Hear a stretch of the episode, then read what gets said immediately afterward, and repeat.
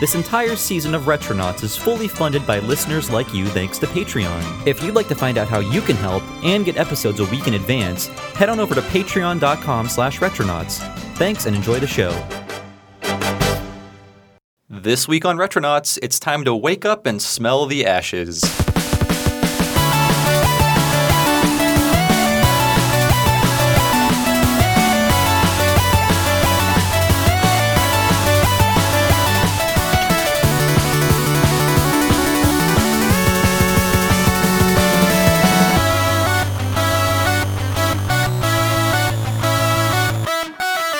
Everybody, and welcome to a brand new episode of Retronauts. I am your host this week, Bob Mackey, and today's episode is going to be all about Half Life Two. Uh, Is that retro now? it's officially retro. It's more than it's more than ten years old. So look out, everybody! Look at your aging hands and, and features because we're all headed towards that uh, that old friend, the grave, aren't oh we? man, this this might be this might be the first episode devoted to a game that I reviewed in my time in the press. well, first of all, So who, that's really who are you, mysterious press person? I'm the voice of Jeremy Parish, But where's where's the real Jeremy Parish? uh, sitting across from you. Okay, I gotcha. Uh, who else do we have here? A special guest who I just met five minutes ago, Ah, and so did Jeremy. ah, yes.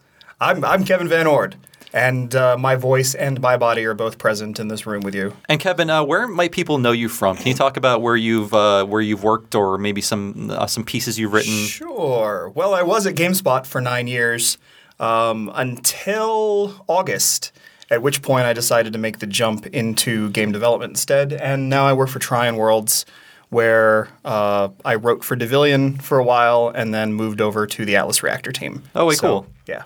And I have Kevin on here because obviously uh, he he has a lot of credentials, but he's also a huge Half Life Two fan. And uh, I will tell you, the Retronauts uh, community failed me multiple times. I, I went through, and this is not this is only because I didn't know Kevin, and I feel more comfortable reaching out to people who I do know to be on my show. But like, I reached out to maybe like four people before I, I on on Twitter out of desperation. I was like, does somebody know about Half Life Two, or want to talk about Half Life Two? And our and our friend Jason Wilson, who was on the Baldur's Gate episode, um, told me to contact you, Kevin, and you were very friendly to someone you'd never met before, and you agree to be on our show. So thank you so much for coming down. No, it's my pleasure. I could talk about that game for hours. You are the savior of this episode. It could not just be me and Jeremy. Aw, Yes. always wanted to be a It, savior. it could, but it would be terrible. So, um, yeah, it would not be very interesting. Uh, we would lose Patreon money. Yeah, like we, we, we, we like watch it go down as the episode went live. So I'm glad that didn't happen. So thank you so much, Kevin, for being on here. Let's talk about this game.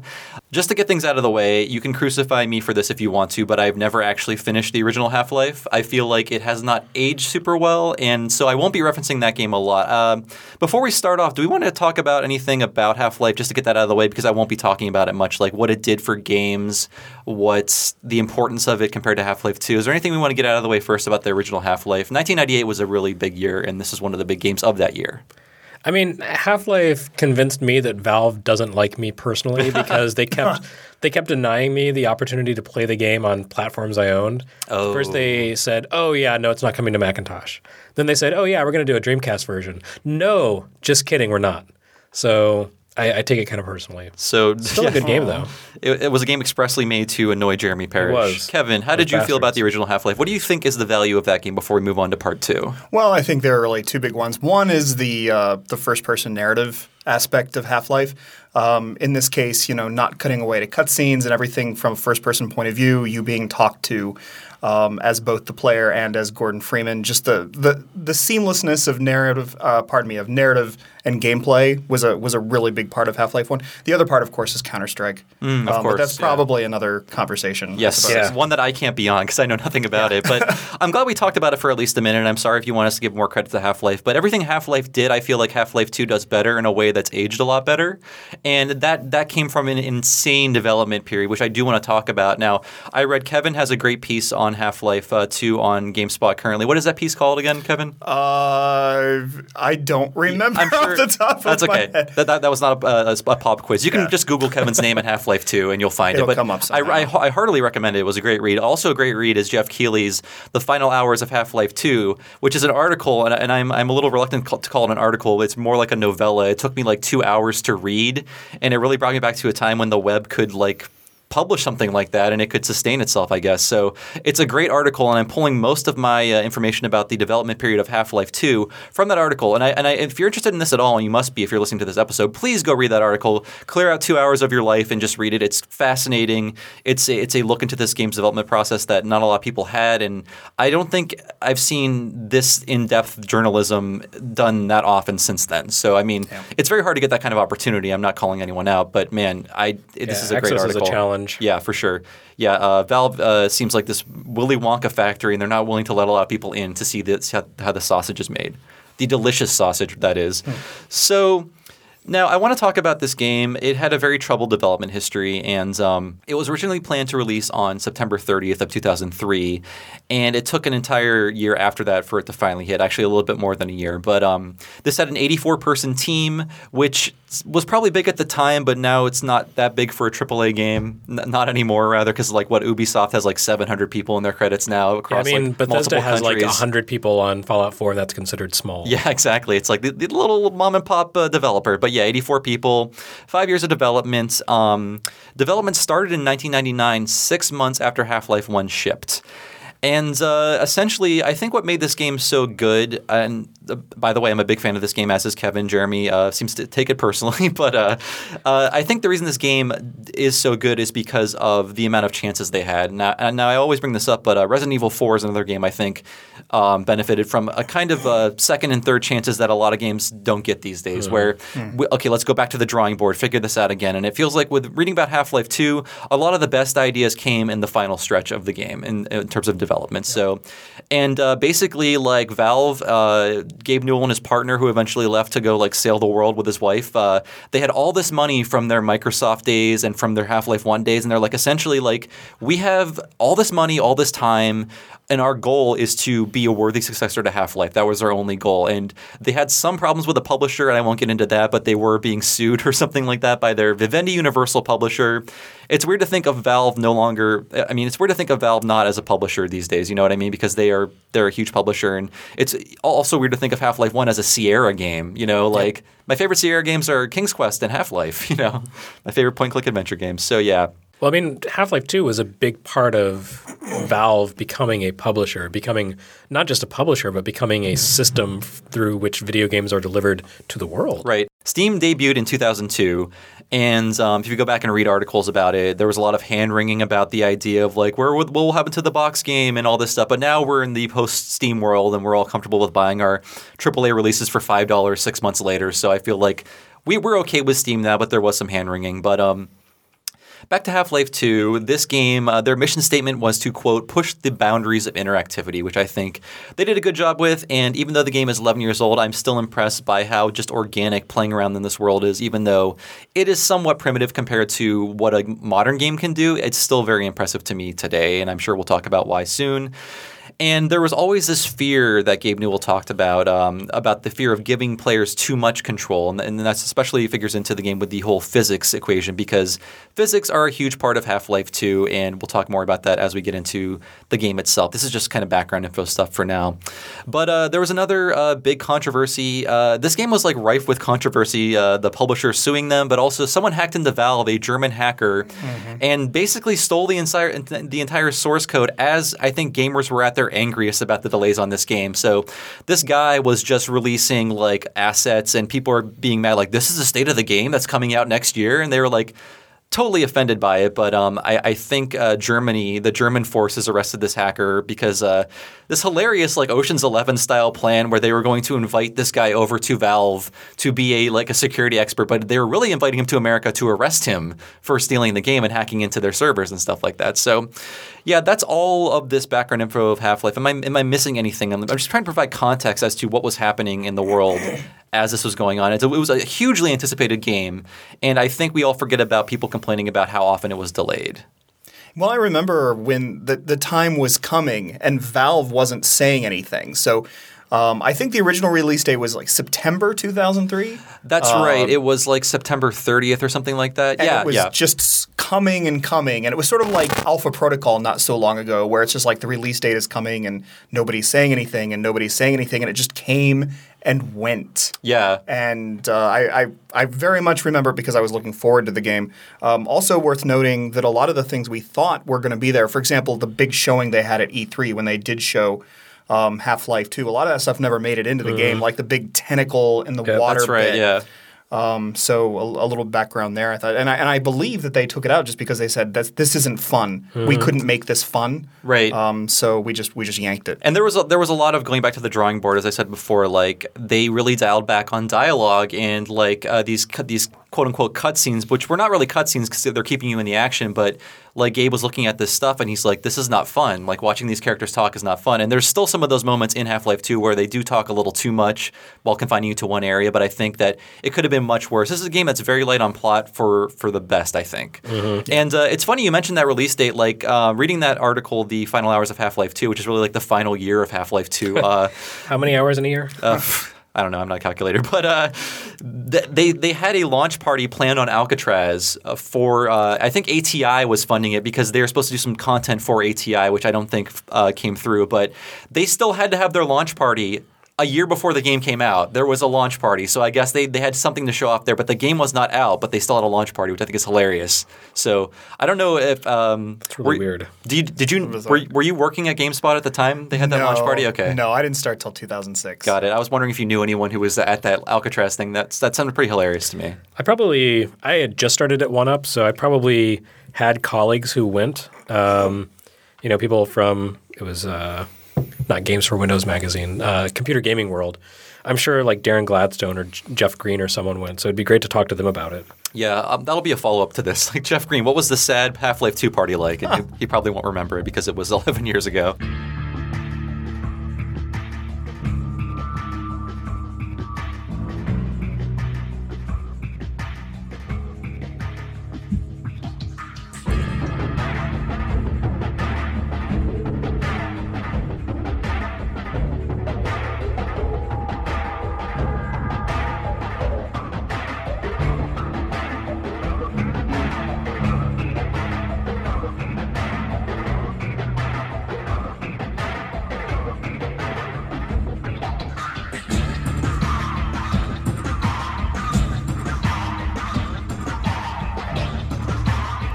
Let's get on to the main topic. Half Life Three. Um, there's there's a lot of release dates for this game. It was released on November 16, 2004, for the PC. Uh, the Xbox version, that's Xbox original, not Xbox One. We can't say that anymore. That happened a year, like exactly a year later. And then the Orange Box was in 2007. So I think most people didn't get to play this game until 2007. I mean, uh, it sold millions on the PC, but I think it reached maximum relevancy with that Orange Box release because that was like this magical time when Valve was like, here's a bunch of things we made all together. If you didn't have a PC before, now here's your chance to play all these games. Uh, so where was everybody when Half-Life 2 came out? Were you excited? Were you ready for this game? Were you suffering through delays? Jeremy, how about you? I mean, I reviewed it for One Up. Um, I was interested in it. I wasn't super stoked for it. I had played Half Life eventually when it came to PlayStation 2 and was looking forward to playing Half Life 2 in a much better scenario because the, the Gearbox port of Half Life 1 was not great. Um, but yeah, it was it was kind of weird for me because I had a PC at my desk and never really used it that much because I'm not a PC gaming person. So this was like, oh, a chance for me to actually use this kind of nice rig that they put, built for me at One Up.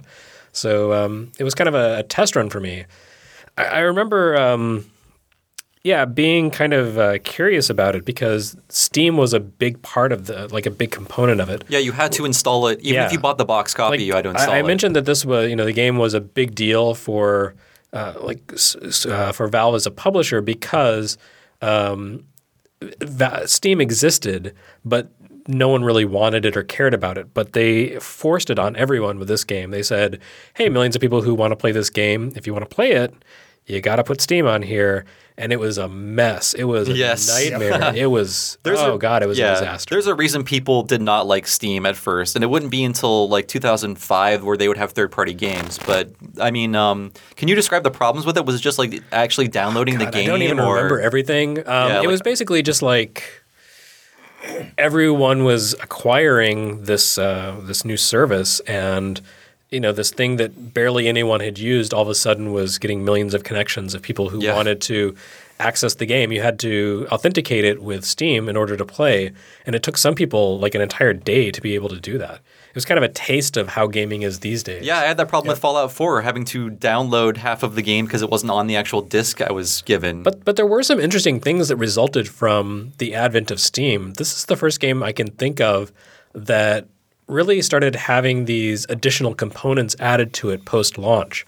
Um, Half Life. I don't know if you remember this, but there's a multiplayer component to it. Yeah. yeah, I- and it's not all that yeah. great, but it did not ship with that. When it came out day one, it was just a single player game, and then maybe like a month later, uh, they they released the multiplayer element, which I remember mainly being um, me using the gravity gun to throw toilets at people. that was that was pretty much uh, Half Life Two, the multiplayer experience. and It they released great, um, like Lost Coast, which was like Yeah. we upgraded the source engine. Here's what a level looks like in this upgrade. Yeah, so it was kind of like this. It's kind of weird to think about now that the the entire concept of Half Life is dead, but um, it was like this living product that just continued to Yeah. update and to roll out. It kept which on is something I hadn't really seen. I mean, I guess multi, uh, you know, MMOs did that, but this wasn't an MMO. It was a it was a first person single player shooter. There was even new lighting just released not too long ago in the last last few months. I think a new Wow. lighting model for, for Half Life Two. So they, they they still keep going. Yeah, and I remember like this is not Half Life Two related, but when I finally stopped being reluctant about installing Steam, I was like, "What can I play on this?" And I found like my old Sierra version of Half Life One, the CD case, and I was like, "I just I'll put this code in," and like boom, it gave me every Half Life One thing, like every expansion pack, like all three of them or whatever. I was like, "I like Steam, okay, I'm getting free stuff, so that's great." Um, so I was looking into uh, who who made this game, and I, I don't I don't think a lot of these people are still at Valve, but um, the project lead was lead was someone named David.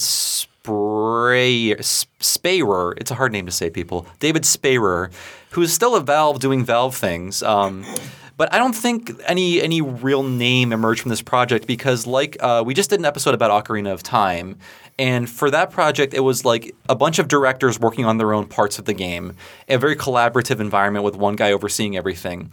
I feel like Half Life Two is very much the same way. Like everyone was in charge of their own part of the game, which is why so many so many chunks of this game feel so different. Like there's driving, there's gravity puzzles, there's combat. Like I feel like everybody put their own stamp on their own section, so it's hard to feel like pull out one person's like au- auteur like personality taking over the whole project. The only person I can think of, and I think his name is Viktor Antonov. He was the uh, the art director, and I think that he's probably most well known because his face was used as the inspiration for Father Grigori. Oh, you're right, In yeah. Ravenholm. Yeah. Um, so that's the only when when I think of individual people from Half Life Two, that's that's really the only individual I, I think of. I always think of Marc Laidlaw. Yeah, that's Oh, that- yeah. He He is He the writer. He was the writer, the story guy. yeah. But having played through this uh, again recently, almost to the end, I did not get to the end because it's, a- it's a very long game. But uh, uh, Marc Laidlaw, he did do the writing, but there's not a lot of writing in this game. Like I, I was going back into it. I last played through it in 2007 when Episode Two came out.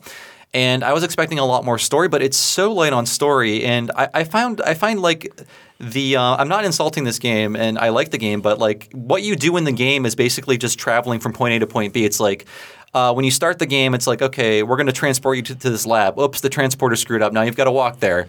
Oh, now you've walked to this lab, and the guy that you wanted to find was kidnapped. Now go to find out where he was kidnapped. Like most of your uh, actions in the game are just going to the next place and finding out you have to go to another place. Yeah, but the story that he developed was also more than just the plot. It was, Right. you know, the backstory and the history, and like, there's all this stuff developed that has never been released to the public. But Right. apparently, there's a lot of a story bible to Val, uh, to Half Life. It's funny you mentioned that because uh, my friend Gary Butterfield brings this up, brought this up on Watch Out for Fireballs, another retro games podcast. But like the Half Life timeline has like three events in it, and that's basically it. And the, I mean, uh, three events that are like explicit to the audience, like the Resonance Cascade accident, the Seven Hour War, and whatever Gordon Freeman does. Yeah, Uh, but there's and- there's a lot. I mean, there's obviously there's a lot more to Yeah. it that we don't necessarily see right up front. But these are the kinds of things where if you're like me and you've played it over and over and over again, I'm sure you're picking up on a you- lot of things you that I'm pick up not, on a- yeah. You you do pick up on a lot of things, and there are lots of bits and pieces um, that you start to put together. And and there was a time when when Half Life Two was you know still relatively new, and people started putting this together, and they'd put it up online. I was like, how on earth did you come to these conclusions? But then as you start playing, you're like, oh, now I totally see this. I start to see the relationship. I start to see where the Combine came from and where the, you know, just things that seem so simple. The Combine weren't in the original Half Life. Right, You yeah. know, obviously. But then suddenly they've taken over the world. What is what is going on here? And I think part of my part of what I why I love that this particular narrative so much is that it does reward me whenever I play. I, I get one more piece Right. that I missed the last time. and it, it never like comes out and tells you what's happening, which is something I really like. Like I feel like uh, in Half Life Two, they're taking what they did in Half Life One and really doubling down on it, as they're doing with a lot of things they did in Half Life One. Like the story, and I'll, I'll just use a stupid Dark Souls comparison, but it does feel like that because it's a, it's a, it's in a story told through environment and enemy placement, and like uh, not a character saying here's what's happening and like oh, read this lore. It's just like oh, um, there is a uh, there is one of those rockets in the ground that dispenses head crabs. This is going to be a zombie area coming up, or something happened here where there are going to be zombies because you know this this area was attacked for being an uprising or something like that. Where I don't know, I like I get a lot of of like just atmosphere and story from how enemies are placed and just what's going on in the background and things like that. There's And- something. Can I can I elaborate on that? For Oh, sure, a go second? for it, yeah. There's something, and I sort of noted this in my article that I really love, and, and you don't notice this, of course, when you when you you know lots of details in games you don't notice the ways that they draw the eye, for example. But for example, when you see the you know when you see ceiling tentacles, for example, for the first time, there are always little subtle ways where the game is drawing your attention. And that stuff is important because now we're getting used to press Y for the camera to move and look at Yeah. a thing that you're supposed to look at. Um, something like Half Life 2 made today is, is actually pretty ballsy because they actually have to use really subtle techniques in lighting and in level design to draw your attention to things that are really important. Um, you know, you don't, you know, now it's just like, hey, look over here, we're going to yank control away from Right. you. Um, and I think you know when people talk about cinematic games, we we often think of games that yank control away from you. But I actually think of something like Half Life Two is more cinematic because it's actually using you know elements that you see in film to draw your eye without Yeah. actually having to force the camera around uh, to make you look at something. I think it's So- more it's using using the language of games to tell a story rather than borrowing from like we're going to show you this. You, you have to figure it out, and I feel like you're right. They do lead your eye in a way like. I do feel like I'm viewing this from a 2015 perspective. I do think like games like Left 4 Dead, which is like spun out of the Half Life kind of uh, uh, mentality, they did a much better job of leading you uh, because it's like, oh, go to this door with a big light over it. But it was a little less subtle. But I feel like th- I was still getting lost a tiny bit in Half Life 2, but I still liked how much trust they put in me. Like, we're going to let you figure out how to get to this point. And it was funny, like when I was playing this uh, 11 years ago, I had a much different idea of what a game should be. And I was like, I'm in this open city. Why can't I backtrack? Why can't I like go back to where I was? It's like I didn't understand. I was subtly being led down a pretty linear path, but still, it was up to me to you know go down that path. Yeah, that was always. Mean, it's it's still my big complaint about Half Life Two is that it's very much the epitome of roller coaster video game design. Like you're kind of on a rail and you're going forward and you're supposed to kind of look around and observe and say, "Oh, look at all these great things," but they're all kind of out of reach. It's like an amusement park ride. See, to me, And the, oh, I'm sorry. I'm, I'm, you know, that's that's a valid design approach. It's just not one that I necessarily enjoy. I like I- having a little more freedom to kind of do my own thing. I think um, that this kind of game. Okay, so I, I guess to get it out of the way, like I really feel like Half Life Two is like sort of the foundation for the modern video game experience. Like it, it is so influential. But I feel like what it did has really been perverted. Like we still have those roller coaster games, but as you said, Kevin, it's like hit Y to look at the thing, and like we can say it now. Like uh, Half Life Two did not create that intro, the the non interactive kind of like tr- literally a, a tram ride intro, but uh, Half Life One did. But that is basically the de facto video game intro, isn't it? At this point, like we're going to give you a, a scenario in which you can you can soak up the atmosphere. You can't kill anything, nothing can kill you, but you can learn about the world before we give you your abilities. That's Yeah. like Valve created that pretty much. Yeah, but you know, then I mean, you're right. Then it was perverted. If you look at something like what then, say, Modern Warfare um, brought to it. it. It just squeezed it in even more. Yeah, yeah. Um, and even even games like Fear and and and so on and so forth. These ended up being corridor shooters um, in which you essentially just went from point A to point B. Um, but what's really interesting to me is it seems like modern shooters you have only really the two types now. You have with with very few in betweens. You have sort of the modern warfare style where you really are just going from point A to point B. You you shoot. There's cutscene. You go from point A to point B, and so on and so forth. Um, or you have big open world, hey, I'm Far Cry, Right. you know, type of thing. But there there aren't very many games that follow that model of we're linear, but we have we we fool you with large spaces that you're moving through or complex spaces that you're moving through to give the impression of something a little bit bigger, to give the impression of a larger world. And there are games now that still do that. Uh, Greg Kasavin uh, actually pointed out to me that Duke Nukem Forever um, was very much in the Half Life 2 mold from that perspective. I guess it was Yeah. created. Uh, development started before Half Life Two, so it, was, Yeah. it was of that era. But uh, So I mean, really, Half Life Two is like Duke Nukem Forever. Oh no! Oh God! But I mean, something like maybe Crysis Two and Crysis Three are games that I think are sort of from that mold. Um, they're not really open world, but they're not really, you know, straight down the corridor in very tight spaces. Wolfenstein, the new Wolfenstein games do that a Oh, that's lot. A, that's a Um, That's a good and, point. and Halo example, too, too. actually. Halo. I think but- people forget about Halo, but Yeah, no, Halo's Halo's very much the same way. I think part of the reason I, I left out Halo is just that the feel is so different and the, the tone is so different Yeah. that it really didn't cross my mind. I, I did go into this game with that mentality. Like, I, I don't like the modern AAA lead you by the hand experience. I'm afraid Half Life is going to be that, but from a different era. But it's much more generous. It's much less leading, and I feel like it is much less patronizing because, like, they could have given you Alyx barking in your ear for the entire game, and another developer might have done that just to like. It, I don't want you this player getting lost and make, give my game a bad review. And even even when they give you radio contact with Alyx, she just says a few things, and that's it. Like, I was like, is this the Yeah. point where the game starts talking to me? Oh, it's not. Like they leave you alone, which is like games never really leave you alone for that long. And I was just like, this this feels like it was um, strange, even for 2004 when things were just moving in a much different direction than Half Life was. Even even when you think of the soundtrack, you think of game soundtracks nowadays very bombastic. Um, it's it's you know, in, in like a lot of bad films, for example, a lot of video games, you know, we're going to force you to think or feel a certain way with our soundtrack. Now, Half Life 2's soundtrack is very very sparse. It, there, there's not a whole lot going on in music. You have long periods where you're just hearing ambient audio. Right. You don't actually get soundtrack at all, and I think that's really interesting. And it really only underscores battles. It doesn't underscore emotional scenes or anything like that. Right. At, at least um, it could in after the point where I stopped playing, but it, it really just uses that music to underscore battles and punctuate battles and stuff like that. Again, a game that trusts you. Yeah, and uh, going back uh, to this game, uh, I know they've updated lighting and stuff, but I still think it looks really good. I mean, the skybox is still kind of primitive, but I feel like if this game were made today, there'd just be a lot more crap floating in the air. You know, just like a lot more particles floating in the air for no reason. That that is a sign of a current gen game, isn't it? Just like dust motes. Everything's very dusty. that and HDR lighting and um, like kind of desaturated color. Yeah, like even if I mean the lighting is still kind of flat, but this game still holds up. I think because of artistic choices. Like Yep. it's not quite photorealistic, but it's also not, not quite that stylized. But just the color choices are just so evocative of what they're trying to communicate. And um, this was the Havok engine's debut, I believe. Uh, the the first the first Half Life was run off of a modified version of the Quake engine. Is that correct? Yep. And uh, it it doesn't look it doesn't hold up as good, but this game still looks really great. I The think. source, just to make sure we we throw that out there, it's the source engine. Um, Right. Is the visual engine. Um, Right, although Havok it- is physics. Havok was physics. Hey, oh, that's right. Yeah, this is uh, Source is proprietary. Valve created it, Yeah. correct?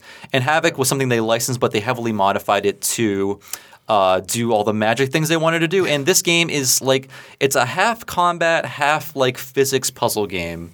Which uh, just like I think the physics puzzle thing kind of turned into Portal after after Half Life Two came out because it's a big family full of games. But um, just going back into this, uh, they, I mean, this was such a novel thing in games at the time. We take it so for granted now because everything is a rag doll, everything is sliding around like as it would in real life. But I, I don't think before Half Life Two, uh, like items in the world did not have the presence they did in Half Life Two. Like the first thing they make you do in this game is stack crates to get out of a window. It, it is just telling you from that first step. Actually, before that, isn't there a guy soda who's can. like, pick up the can? yeah, yeah, they- the soda yeah. can is Yeah. like that moment where you're like, uh, oh geez, I can pick up the soda can and move it around and throw it around. And what happens? What happens if I throw it at the combine soldier? And I think you should go and do that right now to discover exactly what happens. Now you get an achievement for that, right? I, you pro- I think you do get You an do achievement, now, yeah. but it's also important to note that you can die in Half Life 2 before you ever get a gun. Yeah, Uh, but uh, the thing about the crates, it's just like that. I mean, like, of course, I know now what Half Life Two is and what it's doing, but at the time, it's just like, no, these are items in the world. They have their own reality to them, and you can use them as you would in the real world. So stack these. I mean, there was like boxes in Zelda, but you couldn't really move them around anywhere you wanted them to. You could throw them and they'd explode, and you can push around like giant blocks and stuff. But here, it's it's an item with a certain weight, a certain physicality, and you can you can conceivably put it wherever you want to, as long as you don't just like destroy it. So there are so many things that are just physics puzzles in this game, and what I like about this physics engine, as much as gimmicky as it could be, it lends a certain reality to the nature of these puzzles. And one of the ones I point out that really just it still wowed me today is um, I was playing through the uh, the Nova Prospekt, the prison level, and there's this one area that is uh, blocked by a giant industrial fan, and I'm like, where's the switch for this thing? Like, how do I get through it? And there's a bunch of items in the room you can try to use to stop the fan, and the one thing that works is like the shovel handle. But it's just like you're you're using things you would do in real life. Your own logic fits in with the game's logic because it's trying to approximate reality in some way. And I, I realize the boxes are all everything is like a water balloon in this world. It's essentially that's like it has like the the heft of a water balloon, but still it's fun to play around with these um these physics puzzles. Do you guys have any like highlights as as far as like we'll get to the gravity gun in, in a bit here, but just like in terms of pure physics, like what did you think of Half Life Two at the time? What was it as a like I just remember being astounded, like wow, games are going to just approximate reality in this strange way now, and I love it. There are three things that jump to mind. One is the way the physics were used during combat. Um, in the in the first combat scenarios, where suddenly you have uh, all these explodey barrels and things that fall apart when they explode, and hey, a combine soldier is falling off that little bridge, and how amazing is that? Now, when I go back and play, that stuff doesn't hold up at all because we're so used to seeing explodey barrels and things fall Yeah. exactly where you're meant to, to to to make that happen. A little of the magic is lost. But my favorite physics puzzle. So I have two feelings about the physics puzzle. My favorite is the one in underwater where you have to you have to like get the crate up to the surface. That's so right, You have yeah. to go under and and and and sort of push stuff you know underneath stuff and and uh, move stuff from out from where it is. And, and I'm doing a terrible job of explaining how that puzzle works. but that's probably my favorite puzzle. It really helps also break up.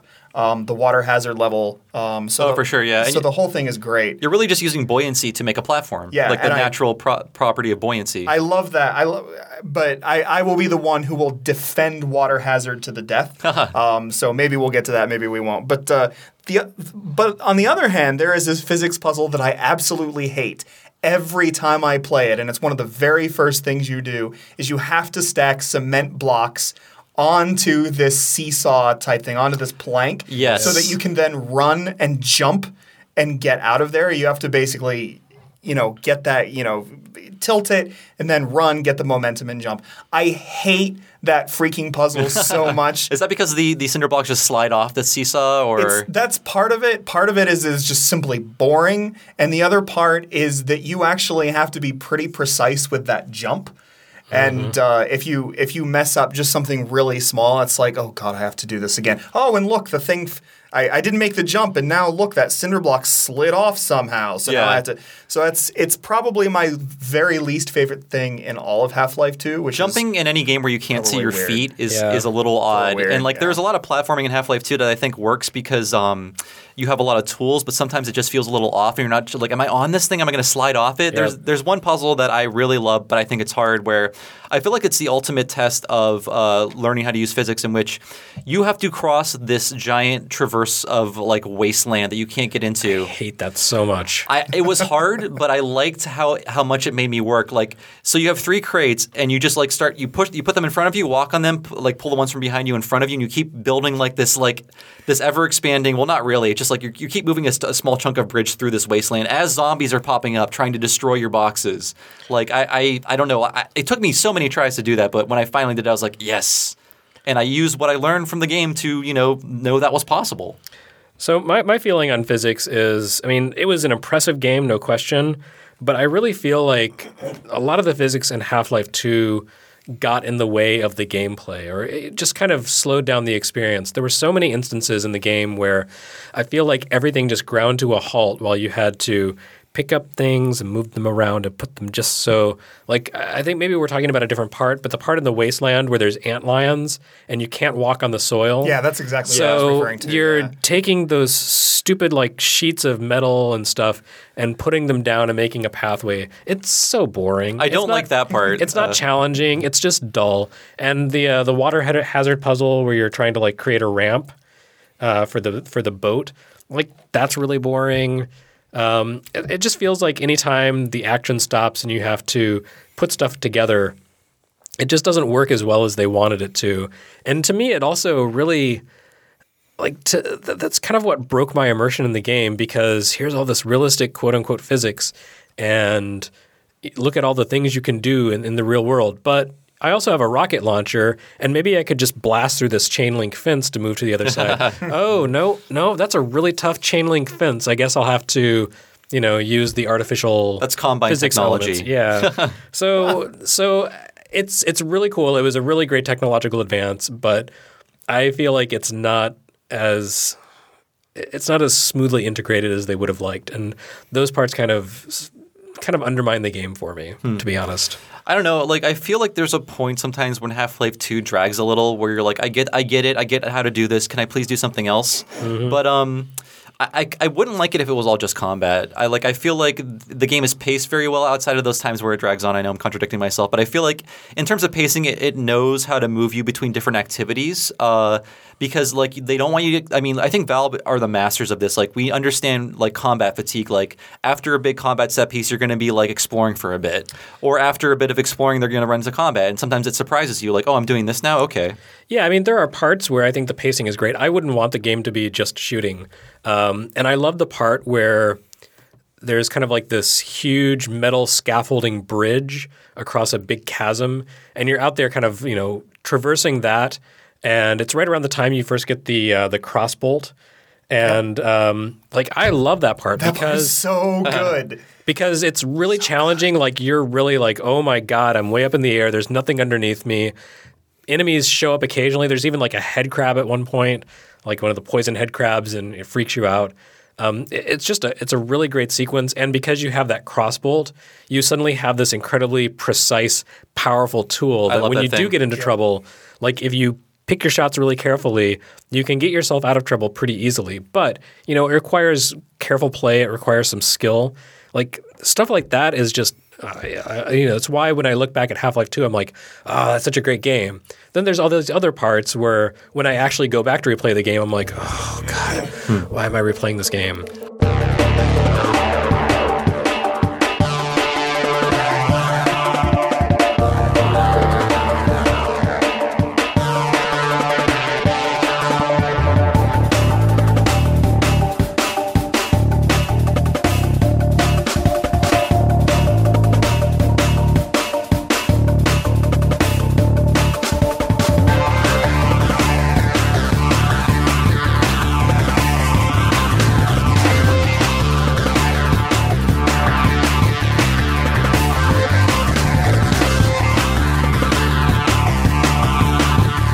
Will say, in, in terms of combat, uh, the game does not offer the things we've come to expect from a first-person shooter. Like, I believe only the crossbow has like iron sights, quote unquote. You can zoom in uh, using the Z button or the Z key, but you can't actually fire from being zoomed in. So I think like, and also I find like a lot of the challenge is switching to the right weapon at the right time. Like that's baked into the game because you, there's no like melee attack button, you know, like you have in every FPS. So like, if I need to take out my, my crowbar to attack a head crab and I don't want to waste ammo, I have to scroll to it, and I always scroll past it, and I have to go back to it. So I feel like stuff like that, and you know the whole save scumming thing, it's like baked into this game as like just like a feature. Like this is how you're going to play this game.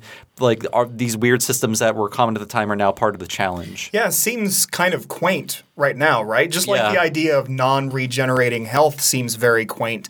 Um, but one of the reasons I love Half Life 2, and of course the original Half Life for that matter, is that there's actually a narrative reason for why you can actually take that much damage and how you know how it works. Of course, it doesn't necessarily make sense that there are little health power, health, power ups everywhere. Yeah, and, and like they have they have suit You know, charging stations where there shouldn't be suit charging Ex- stations. Yeah. exactly. But I think overall, what I really like um, about that is is that it's not. It's you know at least they they gave some narrative purpose to that stuff. You know, Mm-hmm. why is this man who is not you know, a, a combat soldier still able to take so much damage. Hey, there actually is a reason. Right. So He has um, a super suit.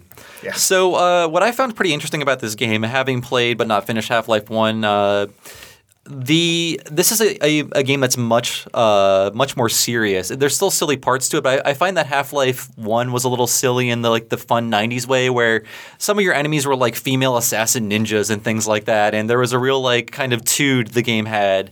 Half Life Two is more of like a dystopian and bleak game, and one of the things they did in this game that I found was very interesting that makes no sense at all. Like in Half Life 1, there were very few NPCs and they were all like kind of clones of each other with the same voice. And all of those were just like kind of like put in a machine and squished into one character. So all the Barneys you met were now just Barney, and all the Dr. Kleiners you met were just one guy now. And uh, like, how did you, how did you like, like that was just like strange to me. Like, how did you think about that, Kevin? Like, when, when the, these, these characters somehow survived and now we're just one guy. Well, it's it's.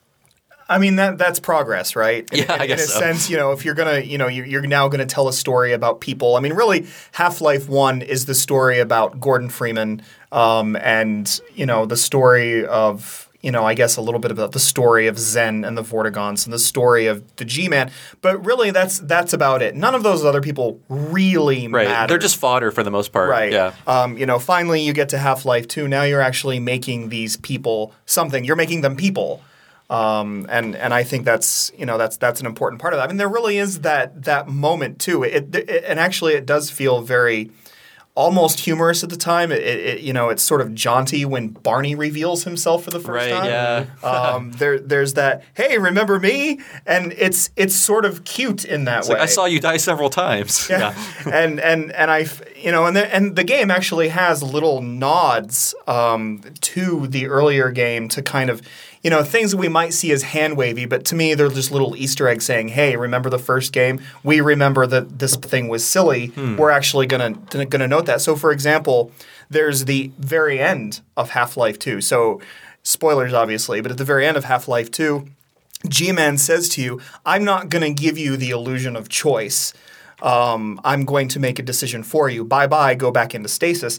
Um, and that whole thing is a reference to the end of Half-Life One, where you where you make a choice, but then if you choose to basically die at the end of Half-Life One, that doesn't matter because they go with the other ending for Half-Life Right, Two. right. So there's an illusion. You know, the choice doesn't matter because Half-Life Two's you know the story is still going to do what it does. So uh, stuff like that is actually really meaningful to me because it feels like it. Hey, here's a little nudge to this thing we did before. Where we're going to acknowledge that some of this was silly.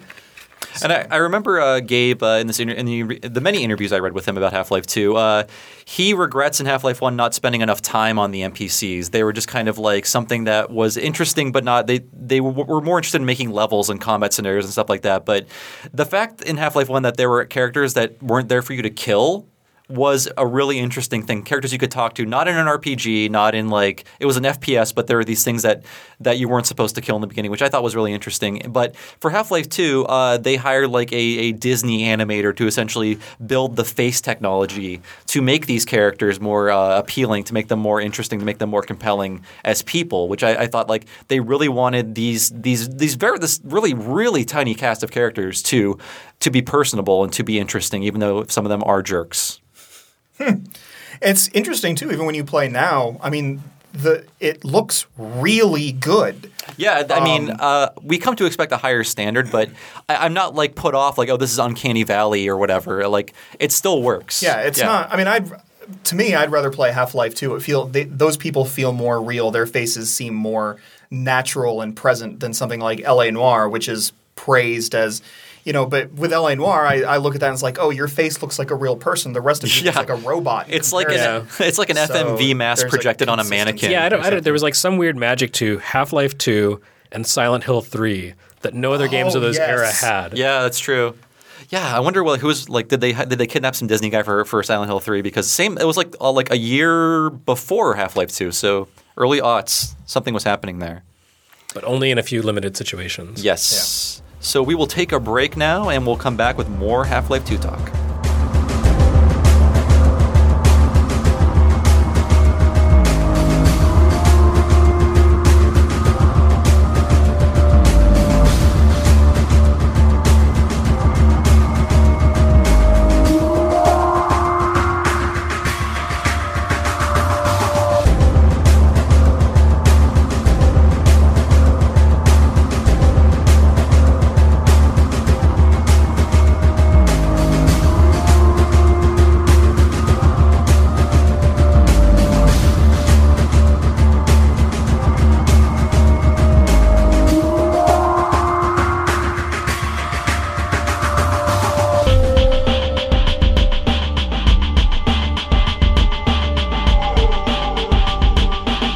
So we're back from break, and I did want to talk a little bit about uh, the narrative in Half Life 2.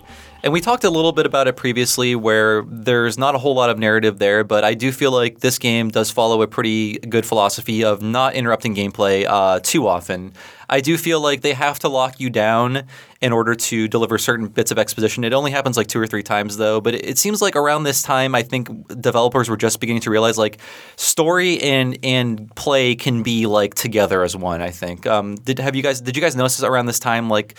I mean, it took some developers much longer to figure it out. Where like, no, no, story like just puts play to an end, and then you look at the story, and then you go back to the game. But I feel like Half Life Two was like, no, you can have both, uh, and if we lock you in a room, you can at least break stuff in the room, right? Yeah, um, you know, and, and it's it's interesting because we you know we we say you know that there's not a lot of narrative in Half Life Two, but but I'm actually sort of going to beg to differ with that. I don't think there's a lot of talking. That's true. In yeah. Half Life Two. Yeah. Um, but I think there's actually a ton of narrative, and, and I'll give you one quick example, and then throw it over to Jeremy, who needs to talk yes, more. please. uh, but uh, you know, to give you an example, um, you know, and of course, Half Life Two is a game made in a particular time, in a particular place, in a particular political climate. And there's a lot, and this this comes through in particular once you get out of City 17 and once you get into uh, into the water hazard level, and you know you're on your way to Nova Prospekt and so on and so forth. You you start sensing um, sort of the the locale for example. And and I don't think that there's a specific locale that's ever been identified, but this is clearly Eastern Europe. This is clearly, right. you know, I would say Ukraine. Um, and once you start realizing some of the ties to to real world Earth, and of course this is a game that actually takes place on Earth, um, you you start to notice some of the thematic relevance. Um, and so, for example, you're going through and you start seeing the you know the, the tenement buildings um, as you go through the waterway, and you start seeing you know and can go through you know factories and warehouses and things like that. And there's it's distinctly um, Eastern European, and more so, it's distinctly um, calling to Chernobyl. Mm, and that's true. You know, yeah. Stalker would ultimately go there. You know, you know, all in. Um, but at this point, you know, you throw in something like you you've got clearly you're in Eastern Europe. Clearly, you're you're they're, they're trying to evoke um, Chernobyl and go beyond that and you start looking at, at Dr. Breen. You, you, for example, you go into places and Dr. Breen's message has changed. And he's talking in a certain way about, you know, magical thinking and he's cautioning against Gordon as like the one free man and as the savior and so on. All of this stuff is very Trotsky-esque, very Lenin-esque. A lot of this stuff is very similar to, you know, what you know what's referred to as like the the the Rush the new Soviet man. Hmm. Um, and so all of this stuff is being brought up, and especially if you played it in a time when it was released, you know, it, whether or not you know it, it's evoking a certain kind of idea. It's evoking a certain kind of place. It's evoking the the way the Russian government um, responded to the Chernobyl incident, which is we're not going to tell anybody for Yeah. three days until people around the world start noticing that there was all this radiation. Where did it come from? And you hear that in Dr. Breen's words. And so that's one kind of small example of what I think is is total narrative, but it's not dialogue. It's not a cutscene. It's something that's just happening around you, and whether or not you know it, you're absorbing this stuff. Yeah. and it's becoming the creation of the world. And then so you, it's you talked about Dark Souls earlier. I never stopped talking about. Dark Souls. God. Can I be on a Dark Souls cast when, Ooh. when ten years have passed? In 2021, it'll happen. Uh, but you know, it's it's sort of Dark Souls esque in that way, where it's like the information is there if you go look at it, but you have to learn a new kind of narrative language. You have to learn that it's not being fed to you anymore. There's a reason these things are there, and you actually can pay attention to them and get something out of it. Um, and that's again, that's really rare. It's one of the reasons I love Dark Souls, but also one of the reasons I love Half Life too. These are things that you can get out of it. It's just not being spoon fed to you, and it's it's also part of the pacing and and a lot of other things about you know what is happening to me. You know, it's very important that you know you you have to think what why why do these people even look to me as their savior? I'm just some dude yeah. you know but uh, that's maybe we can get into that more but Sure. you know, an example of, of why i love the narrative even though by most standards there's not a lot of it i would actually say it's loaded with it Hmm. it's just not narrative we're, we're used to I can I can see that. Jeremy, what do you think about it? Are we allowed to talk about the episodes here? Uh, I want to save that for a latter part, but uh, is this something related to just the just in general how Half Life Two tells a story? yeah. Okay, go ahead. So I, I really think the storytelling in Half Life 2 is excellent. Um, you know, as, as much as I didn't like the kind of, like I said, the roller coaster, the, the, the amusement park ride sensation of always being kind of like trapped in this, uh, this rail space, I think that the way it, it, it unfolds its story for players is really, really subtle and thoughtful, and there's so much to chew on as you explore the game. I, I really like it. I, I feel like in the episodes, the game's the game's story really starts to fall apart hmm. because it tries to build more with the the limitations of the original Half Life of Gordon as this silent hero who never talks, and they even talk about like the fact that oh you don't say much, do you? Yeah, they do hang a lantern on that a few times. Yeah, like they try to turn that into something deeper. And the, the relationship with Alyx really bothers me in the episodes because, you know, if you look at the game in the in the game story, you have Gordon basically doing the Black Mesa incident, being frozen for 17 years or whatever, coming out of suspended animation, fighting for like 12 hours, and then getting to the episodes. And in that 12 hour space, like somehow Alyx, who has never actually been spoken to by Gordon, has fallen deeply in love with him. Fallen in love with an arm attached to a crowbar. Yeah, and like I, I, I get what they're trying to do, but it doesn't work because there is a difference between the player experience and the actual in-game story. The player experience is that yes, you've had this adventure with Alyx many times. You've developed kind of like a fondness for this virtual character. The episodes came out like three, four years after the original Half-Life 2, so you had all this time to chew on it and you know just kind of mull over the thoughts, replay the game, and so forth. So yeah, like the attachment works there, but within the the confines of the story, um, it, it just it falls flat. Like the Yeah. Gordon as the silent hero stops working when they really start to build personal relationships. Yeah, I think when they lean on traditional storytelling in those episodes, they really reveal the weaknesses. And I think the strength of Half Life 2 is that Gordon never really has to talk to people for too long or interact with them like a lot. Like most of this uh, game, like I said before, is the journey to different destinations that you eventually leave because you're not supposed to be there yet, or the thing that you need is now in a different place. Yeah, it's it's cool that Gordon helps out Alyx a lot and you know saves her bacon and um, kills stuff for her, but it, yeah, it just doesn't it doesn't work. And the relationship with um, what's the doctor? What's her father's name? Eli. Yeah. Yes. R.I.P. Wait, no, he's still alive. Never mind. No, the guy who played? Breen is dead. Uh, Robert Gu- Oh, the actor. What, how do you say Guillaume. No, Guillaume. Yeah, that's Eli Vance. Robert He's, he's Guillaume alive. Eli Uh, the guy who played Dr. Breen passed away. Okay. Yeah.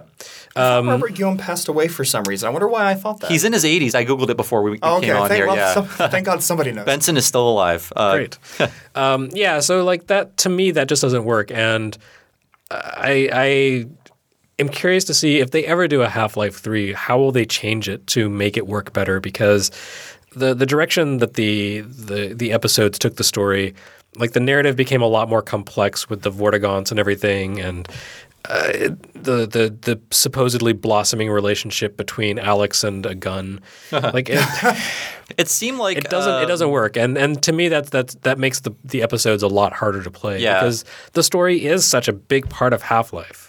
It seemed like they were giving people what they wanted, but uh, to the game's detriment. Because it's like people uh, playing Half Life 2, the story was delivered in such a way that it provided all these opportunities for like mystery, like, oh, what's happening here? Or what are these people doing? Or like, what's happening on this side of the globe? And Half Life 2 tries to answer those in a much more traditional way. And I think that giving people what they wanted ultimately resulted in a less believable story because you are just an arm with a crowbar attached to it. Like, your only verb is kill. And that doesn't make for a compelling lift, character. throw. lift, throw. I mean, but you're usually you're using those things to kill usually or drive. Yeah, I there are, there are a few verbs, but they're all pretty lethal. I wouldn't be surprised if these kind of issues that we're talking about are why we haven't seen a Half-Life Yeah. 3. I think, you know, there is this fundamental question of how do we advance the game and still be faithful to the spirit of Half-Life? And maybe there's no way to reconcile what the series has been and what it needs to be to feel contemporary and to feel progressive. Hmm. Interesting. Well, I wanted to also like when when Kevin was bringing up um, Russia, like going back into this game and thinking about. Um, we're still talking about narrative, by the way, but just thinking about when this game was made and the in the political situation, I was thinking of like a post 9/11, like uh, lead up to the Iraq War game, where uh, these these euphemisms by Dr. Breen feel very much like the what we were told for the Patriot Act. Like this is for your own good. These are things we're going to be yes. taking away from you, but it's for your own good. So just listen to us, and we'll, we'll, we're going to protect you. So I feel like there was a lot of like that kind of post 9/11 paranoia in Half Life 2 that. Um, I still think it's it's resonant today, but I feel like even at the time it was more like more immediate, like a more immediate response. And they weren't like making like, oh, this is the Bush figure, or this is the Cheney figure, but it, it was hard to escape that level of like, oh, the government is doing things we don't want them to do for our own good, but is it really for our own good? Like it was like. I, I, yeah, I mean, I don't want to be reaching. We were not working with an alien like force, but you know, Yeah, but there is there is that aspect. Um, you know, certainly. I mean, because the, the whole idea is that Breen literally thinks that he's doing what's best for humanity. right? Yeah, he's somewhat sympathetic. Yeah, and, and so I mean, you're absolutely right. I mean, you could, but the the great thing is about not the great thing, but you know, certainly that kind of political idea crosses generations. So it's it's always going to come up. You know, how much how much uh, do we want to give the government? How much faith do we put in the government to protect us versus you know how many freedoms do we need to to retain for ourselves? That's I mean, that's a perpetual kind of theme, and and uh, I don't know. It, it was really the the locale that really pushes me towards the idea of of you know Soviet Russia. Oh, for sure. in- Yeah, in visually, particular. of So, course. Yep. Yeah. And this game, I, I don't think we mentioned them much, but this game contains two different vehicles: um, the Mud Skipper and uh, what is the name of the Doom Buggy? I assume you would know, Kevin. I always I, I, Dune buggy. Let's call it the Ostriker. There is like a Doom.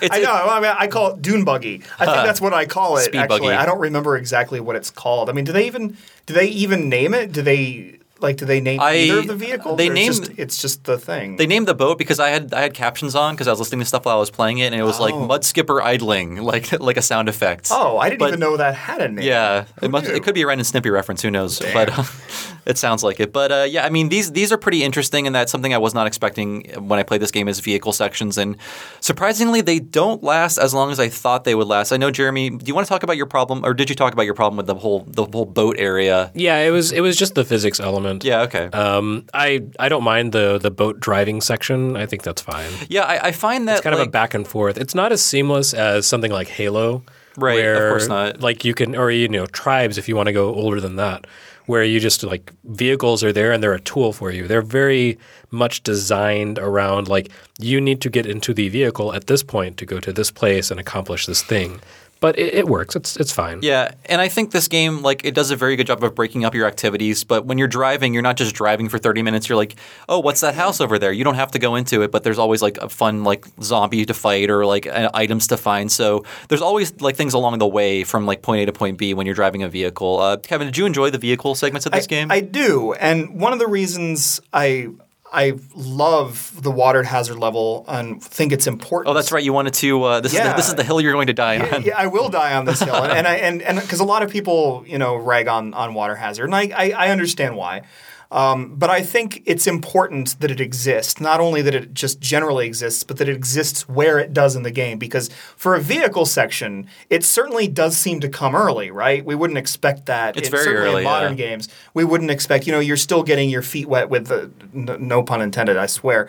Um, with with guns, and now suddenly, before I even really get a chance to do a lot of stuff with guns, I'm going to do this now. But I think it's really important thematically because I think we're still at the stage the, the whole Gordon arc and the whole chosen one kind of arc here is is it, in this stage you're on the run and it's one of the things I love mm-hmm. most about Half Life Two is that you're not the aggressor. You are at, at this certainly at this stage you are on the run. You don't know what's happening. All you need to know is you have to get the hell out of there. And I think it's really important at this stage in both the narrative and the gameplay arc that we keep we need Gordon to move and we need Gordon to move fast. Yeah. And you, you need for players to be kind of off balance a little bit Yeah. to replicate the fact that, you know, Gordon narratively has been in quick freeze for the past however many years and all of a sudden is thrust into the situation, handed a crowbar and said, save the world. Yep. Like you know, it's supposed to be confusing for him, and I, I think yeah, when you when you bring this up, I, I think the um, the vehicle section's placement does kind of keep players off balance. Like oh, I finally got you know my guns, and now I can't use them. I have to you know drive around on the the, the boat. And I think that even ties in with the the boss fight, sort of at the at the end of this. So you you you, you end up sh- you know going after the helicopter thing, um, whose name I completely forgot. It does actually have a title. I think it's called Gunship. But yeah, thank you. Yeah. It's a gunship. Yeah. But that's that's a I fought a lot of them, so I English remembered. word. um, but I think it's important. Okay, so we want to. So they're saying, okay, we want to have a boss fight. We want to have some kind of culmination here. It's not going to make sense for Gordon um, on foot to have some kind of boss fight at this stage because it's he's just too weak. It's just too earlier and too early in that narrative. And I so I think it makes sense that he needs some kind of tool to be powerful on his behalf at this stage. Yeah, it's also an interesting play off of the uh, the helicopter, the Apache or whatever, in the original Half Life, where that thing harried you for so long, Yes. and it was just like this constant looming threat. And there was that you know kind of release where you finally get the rocket launcher and blow it out of the sky. But here, it's a much shorter period of time. Like the gunship appears, and it's not there for very long before you take it out. It kind of says like, "Hey, this is a different experience. Like the stakes are different. It's a it's a bigger." More dangerous world, But there and you have to deal with the, the big threats right away. Right. And there has been some growth. I mean, obviously, Gordon did actually experience the events of Half Life 1, so he's not going to be completely, you know, powerless. Right, he knows how to kill. Yeah. like uh, you, what you guys are saying is underlining something I wrote in my notes, in which this game does a really good job of disempowering you and then giving you that same situation with a much greater arsenal or a much greater ability. Like that miserable antlion section that I don't like either, Jeremy. I don't think it's that great. It's it's kind of frustrating. But as soon as that's over, you gain the power to control ants for like the next three hours of the game. Like they are your true. like pets that kill everything. Those are the best. Yeah, like it's it, and I'm I was still amazed by how strong they are. They just destroy everything in their path. And like so and another thing that they do in the game is like your first like 20 minutes maybe you're or maybe 10 minutes you're just running through apartment buildings with no weapon, running from the combine through City 17. And by the time you get back to City 17, you have all of your weapons and squad members. So it's like you're back where you were, but now you can kill everything and kick ass. So it's like they like to take away your power or like put you into a situation where you have no power and then give you power. Like even the mud skipper, they they eventually put guns on it. You have no guns at first, but then they put guns on it and you can shoot things with it. So it's really cool. It makes you feel good.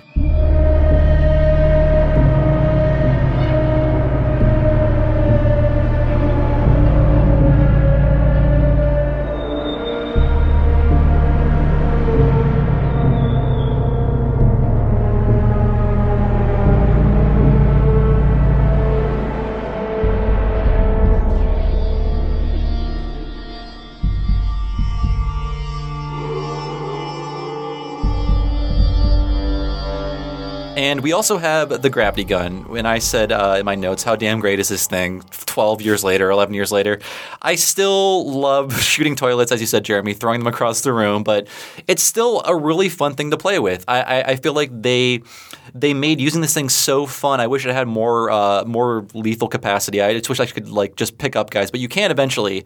And that's what I think is the greatest moment of Half Life, where most games make their final stretch like the most difficult, the most annoying thing in the world. Half Life's ending is kind of like a victory lap. You have the most powerful weapon in the game. You can now suck guys from across the room and shoot them into the stratosphere. That is like, and I mean, I am kind of, um, I mean, this is something that Shawn Elliott pointed out on an ancient episode of Games for Windows Radio, but it's something that I've been thinking about for a while. Like games that end like this, games that just are like, this ending is so perfect. How did you guys feel about this end of Half Life 2, where it's like, here's the ultimate weapon, just have fun with it because this game is almost over? It's amazing, right? Yeah. And and how rare is it nowadays, certainly in a in a shooter, to be to still be unlocking things that far in, that many hours in, and you're still giving me new tools. Yeah. And and it's and it's sort of inevitable, right? I mean, how many times did you think when you were picking something up and throwing it, God, if only I could just pick up the person and just fling them myself. How great would that be? I mean, it's sort of inevitable that they get there and ballsy that they wait as long as they do to It is do it. like the last 5% of the game, I, I would say, Yeah. maybe Yeah. even less than that. And and getting to that point is challenging. The final shootouts and everything, they're rough.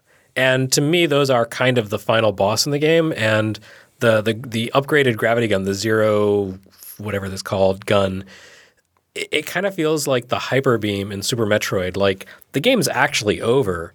And now this is kind of just like the you know the denouement, and nothing can stop you at this point. Just go and, and see how the tale concludes. Like, Yeah. Yeah. what's what's the finale? I feel like too many games end with frustration, and you're only beating them out of the just like the sunk cost oh, fallacy. God, like I have to finish this game. Jeremy's rubbing his eyes. Can you think of anything in recent memory, Jeremy? Tomb Raider, Rise of the Tomb Raider. Okay, yeah. Jesus, the final section of that game, I just wanted to like reach into the screen and throttle someone. See, if- if- Infinite. If Connect was still, oh my God, that's you're The totally right. bit. It's Please talk like- about that, Kevin, because I, I played it too. Oh, well, well, as far as Bioshock Infinite, it, it really just comes down to okay, you've given me this game that's relatively easy from beginning to end, um, and and now suddenly you want me to do what? Yeah. And how? And how many times? It's funny. Like it took me like I don't know four tries to beat the, the first time I played, obviously, and then I talked to a coworker, and it's like, why did you have so much trouble? I did it the first time, and I was like, really? The, for Whole everyone, songbird. this is this is like we're bringing back some bad memories. Everyone's rubbing their faces and like crying, but like no, Oh. Bioshock Infinite. I had the same problem, Kevin, where.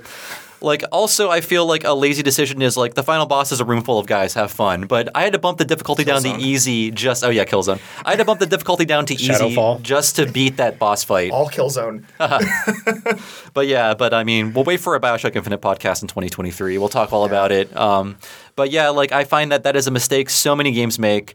But Half Life avoids that, and they make you feel good, and they don't patronize you because you you worked hard to get to this point, so you might as well have fun. Like, I it, like you, they don't want to leave you with bad memories. You know, they want to leave you feeling good, and I feel like this is a great way to end the game. So, uh, some final thoughts here. I did want to talk about the influence of Half Life 2, and um, we did talk a little bit about how it created a structure that has since been a little perverted, maybe a lot perverted, depending on the game you're playing. But I think I think the difference between Half-Life 2 and many games that borrow from its its its playbook is that it doesn't really ever insult the player or talk down. They really leave you alone.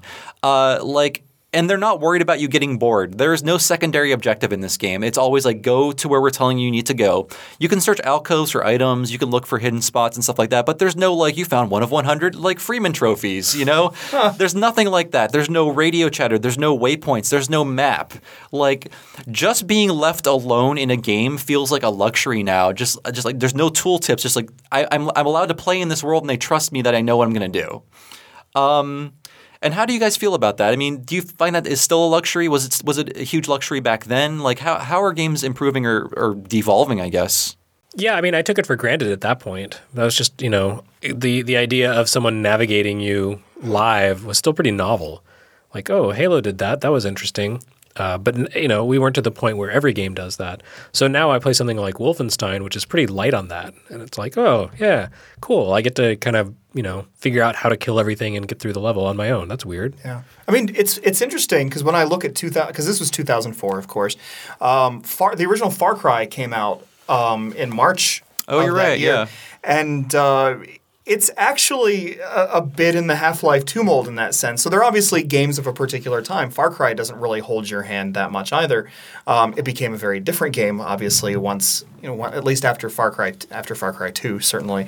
Um, but uh, it feels like at that time we were we were in this transition period um, where you know where the game is kind of holding your hand but not it's still trusting you a lot and i actually really do think that's a luxury now um, I, there's nothing more annoying to me for example than a than a reminder of something that i know because you've already told it to me 30 times Yeah. and i by the way ubisoft i'm looking right at you when i say this turn off the goddamn things anyway Yes, I agree, I agree. it's, you know, after a while, trust me. You know, teach me something and then trust me. Um, you don't have to teach me how to, to point a gun and shoot it in a game anymore. I, I already know this stuff. Um, and if you actually have really fantastic level design that I think Half Life 2 is completely full of fantastic level design. Some people disagree with me on the level design on Half Life 2, um, but uh, that I, I treasure that, especially because it really is sort of rare. Um, I get maybe Dark Souls again. Yeah, the- that's the thing that comes to mind. But uh, It's, you know, it's hard to think. I mean, are there other modern examples outside of like Dark Souls that are as trusting with uh, with the player? I feel like when Dark Souls came around, it was like uh, like a breath of fresh air. We realized what games could be again. Has anything picked up from that? I mean, even I think Dark Souls two. I don't even know if anyone from From Software played Half Life two, but I, I see the same philosophy playing out in Dark Souls, where it's like we'll leave you alone, we trust you, things like that. I mean, can we think of any other modern examples, or is is Half Life and things like Dark Souls, Half Life, are they just kind of like doing their own thing? out out in the wilderness. Gosh, that's a good question. I, I don't know. I think like uh, maybe things that platinum make are typically good about teaching you a thing. Yeah, and then that's just, true. And then just letting you go. Like I think playing Bayonetta um, felt like it felt sort of like that. A very different type of game, obviously, but it, it certainly didn't feel like it was holding my hand. It felt like it gave me tool like the the very basic tools, and then after that, I just I learned how to string them together and how to how to survive and how to thrive. I do feel that Platinum is one of the few developers that will trust you and and teach you without doing it explicitly. Like they're very good about that. But in shooters, I mean, Wolfenstein's a great example. Um, I think, but Yeah. and it still it still doesn't totally do that. Um, there there's still you know like a voice in your ear occasionally, and um, the cutscenes tend to be like explicit cutscenes. They are not immersive the same way that Half Life is. But yeah, there's still a lot of um, I don't know. I, I really like the New Order. I, I feel like there's a lot of kind of that subtle behind the scenes. Can you figure out the story here going on? Some of it's played out a little, spelled out a little too much, but um, now I can't really think of any shooter right now that is as hands off, do your own thing as as Half Life Two. I mean, maybe I'll throw out the original Crysis and Crysis 2 again. Not so Hmm. much Crysis 3. Um, again, I think that Crysis 2 might be the closest game. I mean, that game is problematic, don't get me wrong, but I think it's the closest we've really gotten to that kind of experience from sort of a gameplay and a storytelling level. Well, not even really storytelling. It's much more specific and blatant. But uh, there's there's something about the way it, it guides you through the spaces without having to be completely you know, condescending about it, the way it gives you room to maneuver without um, giving you a completely open world, um, and so on and so forth. Even vehicle sections that feel sort of similar to Half Life 2 and break up things in that same way. In particular, the, the original Crysis's expansion, um, Crysis Warhead, um, feels very Half Life 2 if you go and play Hmm. I'll have it to check now. those games out. I haven't Yeah. played. Uh, I played Far Cry Two, but I know it's a much different game than Far Cry One. Very, very different, yeah. And I, have to say, like playing Half Life Two made me play a little bit of Portal last night, and I and I really, really miss this era of Valve where we had a lot of games borrowing from the Half Life Two ethos. We had the episodes, which were not as great, but they, I still think that were, they were fun. Uh, Left 4 Dead and Left 4 Dead Two, which were very different in terms of how they were playing, but they still used the same visual cues and same storytelling using the assets of the world rather than cutscenes and things like that. And then we have like Portal and Portal Two, which I think is is just that physics stuff from Half Life Two without any of the combat. And I, I, I really miss this era of Valve. I don't know if they'll ever return to it. They seem content making their MOBA money and their Team Fortress hat money. Do you guys think Valve is interested in making just a single player experience like Half Life 2 again, or even like a multiplayer experience like Left 4 Dead? It feels like they are much more um, into games as like as like a service rather than just like a release. Valve offers everyone who works there a lot of freedom to do as they will. So I, I don't think you can really say Valve collectively feels one way or another. But my my suspicion, like I said earlier, is that you know Half Life and Half Life Two were such monumental games. I feel like I feel like there is a certain level of expectation attached to this game, to this series. I, I feel like we're not going to see a Half Life 3 until someone there has the lightning bolt that says, this is what we need to do to make a game that is, again, faithful to what's come before, but still also feels like a momentous move forward for the genre. Hmm. Yeah, I mean, Half Life 3 exists in bits and pieces here and there Yeah. on Valve's computers. It's all over the place. Um, that's why we get those little little pieces files and all those things that the internet goes crazy. When Half Life 2 you see it. mysteriously updates like Yeah. for no reason, you're like, what happened? I mean, there's there's there's certainly. I mean, it, it clearly you know parts of Half Life Three exist. Um, you know, the question is, can it be put into, can it be pieced together into something that they actually think is is relevant or is good or is fun? And uh, you know, I'd rather not have Half Life Three than than have bad Half Life Three certainly, and I don't think Valve is wants to or is willing to make uh, a game that's not good. Um, and I think it's been a while since Valve itself, as a developer, has made anything that's not good. And uh, I think they'd rather just just not do it than than take that chance on something that doesn't meet what their internal expectations are. At this point, though, do you feel that any ending would be satisfying? I can't imagine an ending to this making sense or making people happy. Or, I mean, it would be great if it just came to an end and it, we would be, we would just say, okay, this exists now and we can just like move on with our lives. But do you think that, uh, let me see, d- d- d- 11 years later, or maybe maybe eight years if we're counting the episodes, because that's when episode two came out, 2007, is that right? I think so. then, yeah. yeah. So like eight years later, would would any finale like satisfy either of you guys? I, I don't think it would satisfy me. Like I feel like so much time has passed, and I don't value the same things I did when I first played Half Life. Like the story is not super important to me. I just enjoy the moment to moment gameplay, and uh, I don't know if, if how this story wraps up. I even care about it. I, I don't know. Like, yes, I, I would say for me, yes. But Okay. maybe that's because I'm. This is a, you know, a series I love and I'm invested in. Um, but even beyond that, I think. I mean, we even see this in shorter time periods now, where hey, enough time passed between Uncharted One and Uncharted Two, where Uncharted feels fresh all over again, as opposed to Assassin's Creed, which is every year, and so it feels dull and unexciting. Plenty of time has passed for a game that's pretty much like Half Life Two to feel fresh as, as far as I'm concerned. And that's one reason why I play it every year because it continues to feel fresh to me.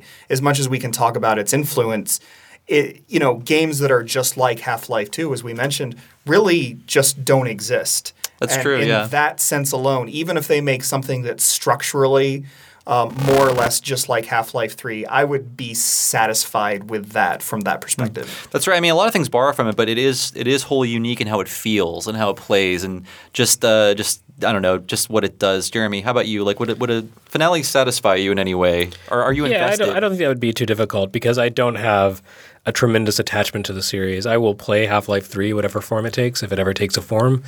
But I don't have, like, you know, these unreasonable expectations. It's not like, you know, it would be it, it's it's it's going to be interesting to see Star Wars Episode Seven when that comes out, um, which will already have happened by the time this episode goes live. But like, I have a lot invested in that just from having been a fan of those movies for so long and followed that franchise. But Half Life is like a thing that I play occasionally when the games come out, and then yeah, maybe I'll go back and revisit it occasionally. But it's not you know it's not something that I'm personally, you know, means all that much to me. So hmm. I would be happy to see the, you know, third game come out, wrap up the trilogy, bring it into everything, say, what happens to Earth now that most of the water's gone and all the the oceans are full of weird alien fish? Like there's a lot to kind of clean up there afterwards. Yeah. So um there's a part of me that's kind of curious to see what the idea for Half Life beyond the the battle with the Combine is. But I, I wouldn't want them to keep dragging it out. I would like to just see the story come to a finale. And if any German hackers are listening, uh, you might want to consider hacking Valve and finding Half Life 3. I'm just kidding. I'm just kidding. Don't do that. You will get arrested by your government. It happened before, people. So, yeah, I will say um, yes, play Half Life 2. You might think F- an FPS from 11 years ago. Are you kidding me? But no, it's great. My only uh, complaint is that it's a little bit too long. But I mean, you can play it in fits and starts, and you know, you can actually select the chapter you want to play if you want to skip something. So there's always that built into the game too. But um, I, I, Kevin, I assume you would think it holds up as well. I mean, you play it every year. Oh yes, I play. I play every year, and I think it holds up fantastically. I mean, obviously, some things are quaint, like I said before. Before we go, is there anything that you dislike about the game? I'm just curious, as someone who's so invested in Half Life 2, is there anything that stands out like, oh, I hate this part. Oh man, this well, this thing again. There is that stupid physics puzzle that I really. Oh, yeah, really that we hate. did- we did- yeah. and and I mean, even beyond that, I think there's one danger in that in this kind of narrative, which is that when every event is really really important, that really can mess up foreshadowing. So, for example, the whole thing with Judith Mossman kind of doing her her you know, sort of, hey, I'm, you know, I'm I'm working for Breen, and then at the very last minute, she changes her mind, and no, I've decided that uh, I'm going to be a double agent in this scenario. So she's the only character who could possibly have done such a thing. That's because true. there are so few characters. There are four characters, including Right. Gordon, I think. So you know, it's it's one of those things where when you do attach so much storytelling importance to every single detail, it becomes pretty easy to start to piece together where some of those things are going to go. Um, that that's sort of one of my small complaints with the game, and of course, difficulty is sort of an interesting thing because, of course, now that I've played it so many times, but I, I would say that in terms of most shooters, Half Life Two is a relatively easy game. Um, certainly until you get to the end and all hell breaks loose. But for the most part, um, the shooting is more playground type shooting than anything where you, f- with a few exceptions, obviously, where where you you you've you know. It's just pretty easy, especially considering you're a, you're not a combat trained Right. you know, dude. You're just an sense. engineer. But uh, you know, for the most part, I would say Half Life Two is is for me as close to perfect as a shooter can be.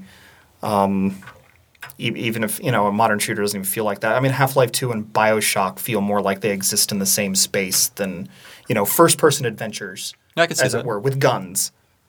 I can see that. Well, thanks so much for coming on down to our podcast studio, Kevin. It was great to meet you and great to hear what you hear about what you said, what you think about Half Life. I'm going through all the verbs I know right now. But uh, as for us, you can find us on Twitter, Facebook, SoundCloud, and Twitch and YouTube as Retronauts. Uh, please, please go to our blog uh, for all kinds of great stuff. Also, with every episode we post, we post a uh, blog post on usgamer.net that tells you what music we use, links to relevant stuff. I'll put the links to Kevin's uh, piece and the last hours of Half Life 2 in there. And uh, please keep the reviews coming uh, on the iTunes Music Store. They really help the show. It takes a few seconds to write one. And if you do that, it'll increase our visibility and we'll be doing great stuff from here on out. So please do that. And as always, the show is brought to you by Patreon. Go to patreon.com slash retronauts. Uh, two bucks a month can get you in at the lowest tier. And uh, if you give more, can, you can get some stuff in return. So check it out. And as for me, I am Bob Servo on Twitter. You can also find my work at usgamer.net and Something Awful. And I also do another podcast called Talking Simpsons, which is a chronological uh, Simpsons podcast, a companion piece, if you will. And you can go to lasertimenetwork.com, or sorry, lasertimepodcast.com to find that, or just search for Talking Simpsons in whatever i device you use. You'll find it. Uh, Kevin, you're the guest. What, where can we find you? What are you doing these days? Uh, well, uh, you can find me if you go to uh, wildguesses.com. You can listen to um, the podcast that uh, that I host, um, which typically features uh, ex Game Spotters Tom McShea and Carolyn Petit, along with other guests that we have along from time to time. Um, and other than that, um, go play Devilian uh, and uh, Atlas Reactor, I guess. We'll do. Jeremy. Uh, you can find me on Twitter as GameSpite. You can find me at usgamer.net as a writer. It's very exciting. And other stuff. I'm on the internet. Look me up. Cool. Thanks again, everybody. We'll see you next week with a brand new micro episode. Take it easy.